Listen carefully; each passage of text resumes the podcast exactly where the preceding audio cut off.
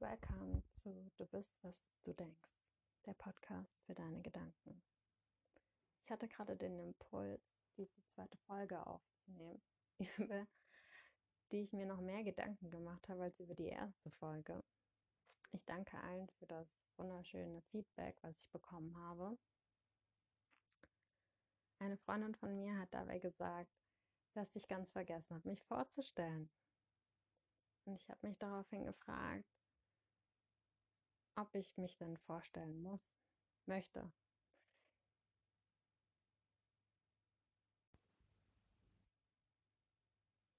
Ich würde mich sehr gerne bei euch vorstellen, aber vermutlich nicht so, wie ihr es gewohnt seid.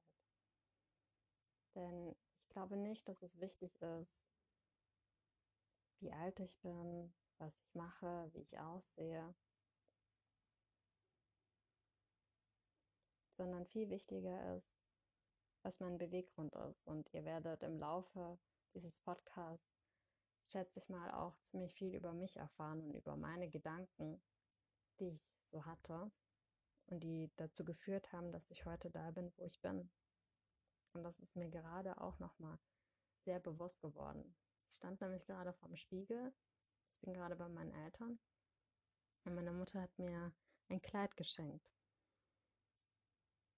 Und dieses Kleid habe ich anprobiert und stand vorm Spiegel. Und ich bin wunderschön. Ich sehe wunderschön aus in diesem Kleid. Und ich trage jetzt mittlerweile die gleiche Größe wie meine Mutter.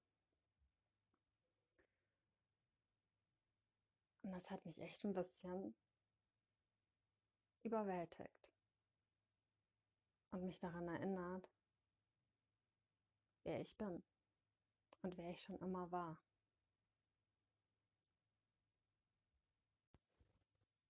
Und damit ihr den Hintergrund versteht. Früher als Kind war ich schlank und auch ziemlich energiegeladen und ich habe Ballett getanzt und ich war ja ziemlich aufgedreht und habe Ratschläge gemacht in, ähm, auf der Wiese und das konnte ich jetzt alles nicht mehr vor anderthalb Jahren habe ich 15 Kilo mehr gewogen als jetzt. Vermutlich noch mehr. Ich weiß es nämlich gar nicht mehr. Ich weiß nicht mehr, wie viel ich wiege. Ich weiß nur, in welche Klamotten ich passe und in welche ich nicht mehr passe. Und dieser Aha-Moment, der kam mir bei einer Wanderung. Ich hatte einen Traum. Ich hatte den Traum, in Peru, wo ich zum Teil herkomme, wandern zu gehen. In den Anden. Auf über 4000 Höhenmetern. Denn als Kind wollte ich das schon immer machen, aber meine Familie war da nicht so begeistert von, weil sie sich ihren Urlaub etwas anders vorgestellt haben. Und deswegen dachte ich, wenn ich einmal groß bin, dann werde ich das tun. Und dann habe ich mich gefangen gefühlt in diesem viel zu schweren Körper, den ich hatte. Und ich dachte, ich kann das nicht. Aber ich wollte das so sehr.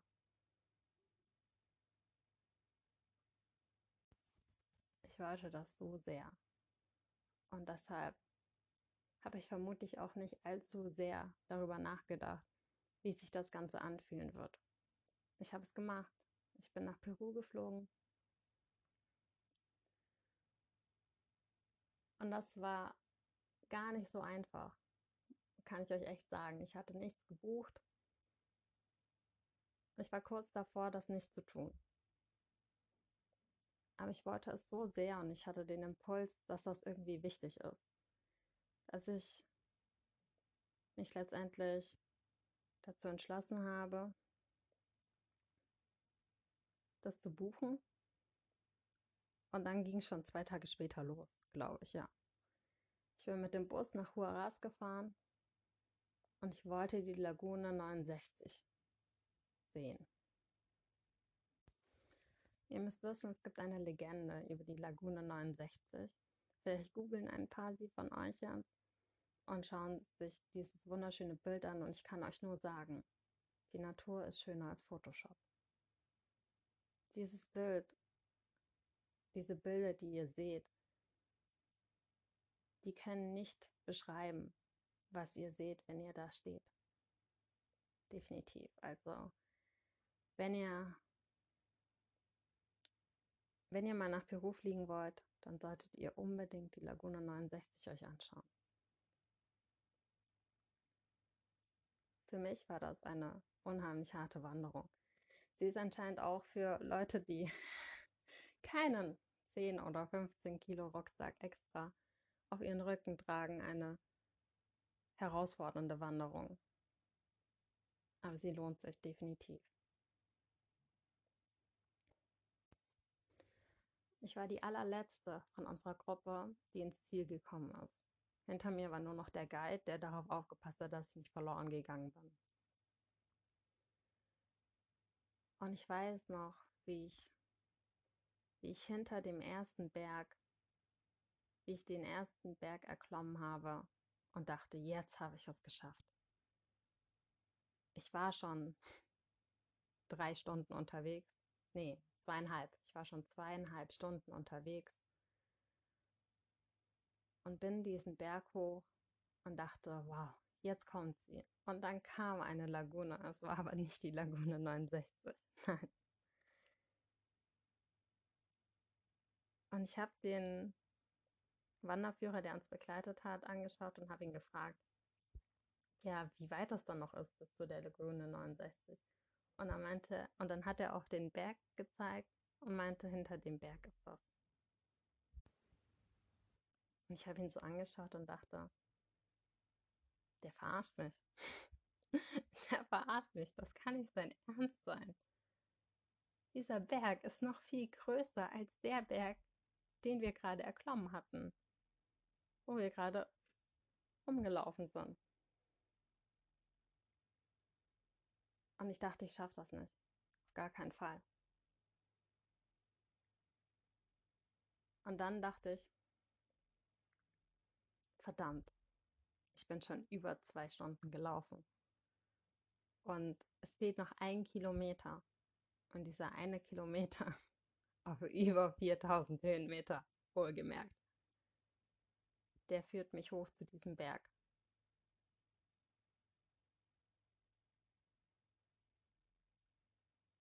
Und den Weg muss ich sowieso zurückgehen. Also wenn ich jetzt aufgebe und aufgeben ist keine Option für mich. das habe ich gemerkt. Da, da geht es an mein Ego, muss ich sagen.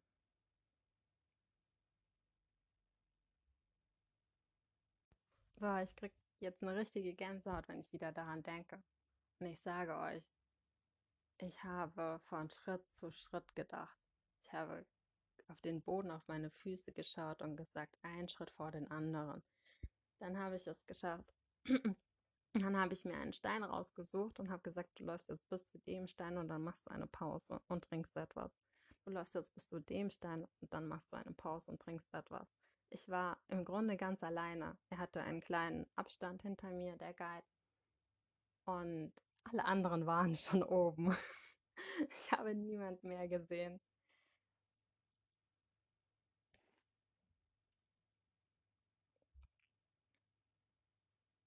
Und so ging das eine Stunde lang. Ich habe für die vorgesehene Wanderung braucht man circa drei Stunden und ich habe dreieinhalb Stunden gebraucht. Was bedeutet hat im Nachhinein, dass ich nur eine halbe Stunde bei der Lagune 69 war, bevor ich wieder den Weg zurücklaufen musste. Eine Stunde lang. Und als ich es geschafft hatte, da kamen mir schon die ersten entgegen, die wieder zurückgelaufen sind. Da war unter anderem ein sehr sportlicher Franzose. Und ich dachte, na klar, der ist, der ist da wahrscheinlich hochgejoggt. Aber er war total lieb und meinte, du hast es gleich geschafft, du musst nur noch um die Ecke. Und ich bin um die Ecke gelaufen und dann sieht man langsam das Wasser und plötzlich sieht man also den, den Wasserfall und das kristallklare Wasser, wie es dahin fließt. Und das war echt magisch. Ich bin so glücklich, dass die Natur schöner ist als Photoshop. Und das war der Moment, wo ich da war und dachte, es reicht. Das kann es nicht gewesen sein. Ich fühle mich nicht wohl in diesem Körper. Ich kann, ich habe es geschafft, aber es war viel zu anstrengend. Es war viel zu anstrengend. Ich habe mir es so unheimlich schwer gemacht. Und gerade wenn ich jetzt heute vor den Spiegel stehe und das kleine Mädchen, das ich damals war, wieder in mir sehe, die Energie, die ich wieder habe in meinem Leben, die ich mir zurückerobert habe, da denke ich mir, ja, das war die richtige Entscheidung damals. Das war mein Change-Moment.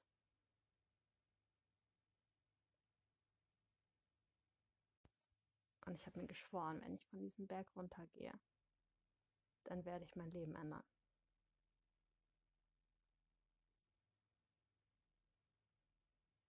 Und genau das habe ich getan.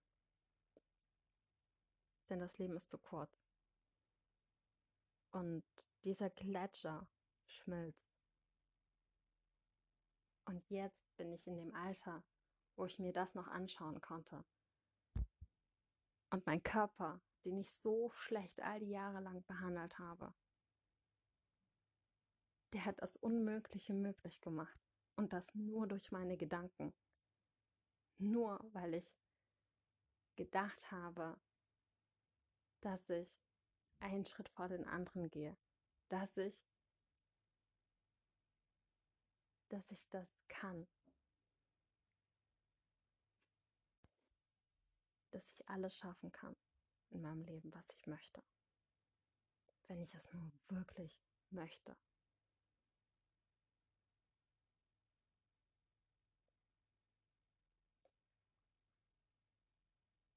Ich bin absolut davon überzeugt, dass wir Unmögliches möglich machen können.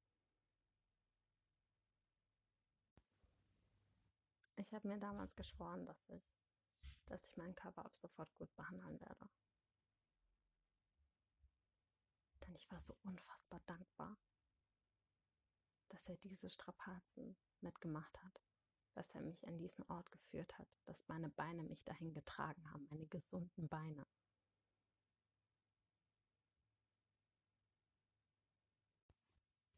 Ich habe mir geschworen, wenn ich da runterkomme, dann werde ich meine Ernährung umstellen und ich werde mein ganzes Leben verändern. Denn das Leben ist zu kurz. Und die Natur ist so schön, um all das nicht zu sehen. Wenn es meine Entscheidung ist, dass ich das nicht möchte, dann ist das vollkommen in Ordnung. Aber wenn ich es nicht kann und selbst daran schuld bin, dass ich es nicht kann, das kann ich nicht akzeptieren. Und während meiner ganzen Reise in den letzten anderthalb Jahren habe ich viel über Ernährung gelernt. Ich habe viel über das Mindset gelernt und eben dar darüber, wie kraftvoll Visualisierungen sind, wenn du dir vorstellst, wenn du dein Ziel dir schon vorstellst. Und ich habe jetzt seinen Namen vergessen, aber dieser berühmte deutsche Wanderer, der den ähm, Kilimanjaro bestiegen hat, der hat gemeint, er hat das vorher ein Jahr lang jeden Tag in seinem Kopf gemacht. Genau sich überlegt, wenn das passiert, dann würde ich so und so handeln. Und er hat gesagt, er hat ihn nicht nur einmal bestiegen, er hat ihn 365 Mal in seinem Kopf bestiegen, bevor er ihn tatsächlich bestiegen hat.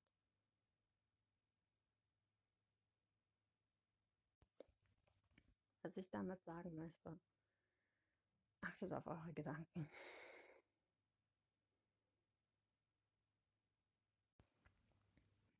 Prozent eurer Gedanken sind die gleichen wie am Tag davor. Aber jeden Tag haben wir 10% neuer Gedanke, Gedanken. Und mit diesen 10% könnt ihr die 90% verändern.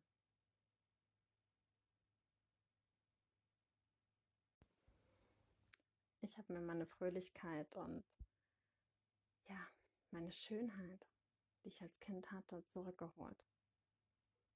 Und das mache ich heute noch Step für Step. Und ihr könnt das auch.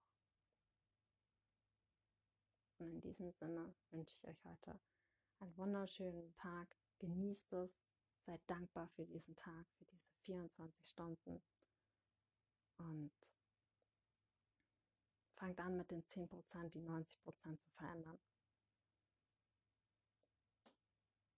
Und dann schaut, wo ihr in einem Jahr seid.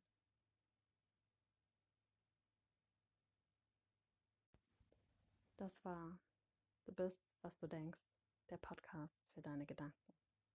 Vielen Dank fürs Zuhören. Ich freue mich euer, über euer Feedback und eure Kommentare.